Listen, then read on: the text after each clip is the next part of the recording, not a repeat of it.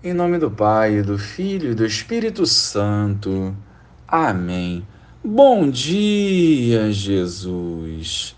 A Ti entregamos nossos medos, preocupações e dificuldades.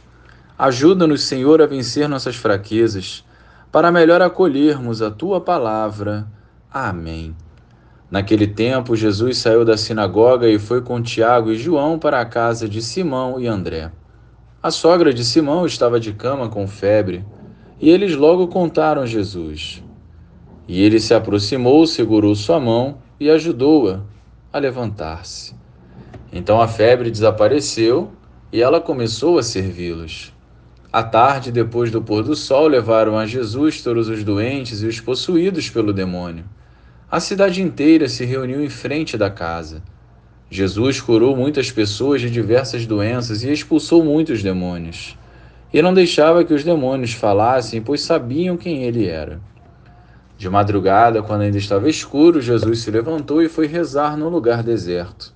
Simão e seus companheiros foram à procura de Jesus. Quando o encontraram, disseram: Todos estão te procurando. Jesus respondeu: Vamos a outros lugares, às aldeias da redondeza. Devo pregar também ali pois foi para isso que eu vim. E andava por toda a Galiléia pregando em suas sinagogas e expulsando os demônios. Louvado seja o nosso Senhor Jesus Cristo, para sempre seja louvado. Jesus não deixa de nenhum momento de viver a missão confiada pelo Pai.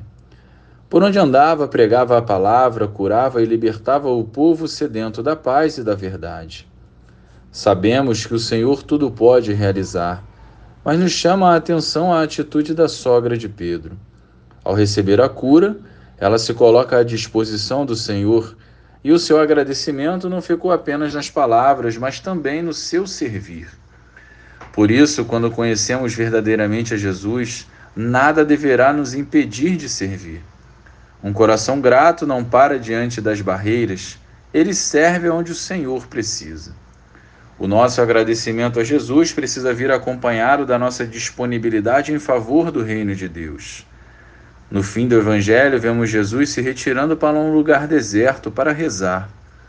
Diante dos barulhos deste mundo, devemos buscar igualmente esse caminho, seja em nosso quarto, no sacrário da igreja ou em algum lugar da nossa preferência.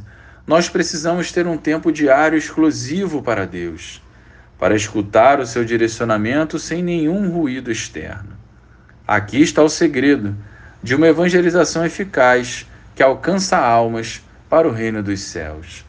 Glória ao Pai, ao Filho e ao Espírito Santo, como era no princípio, agora e sempre. Amém.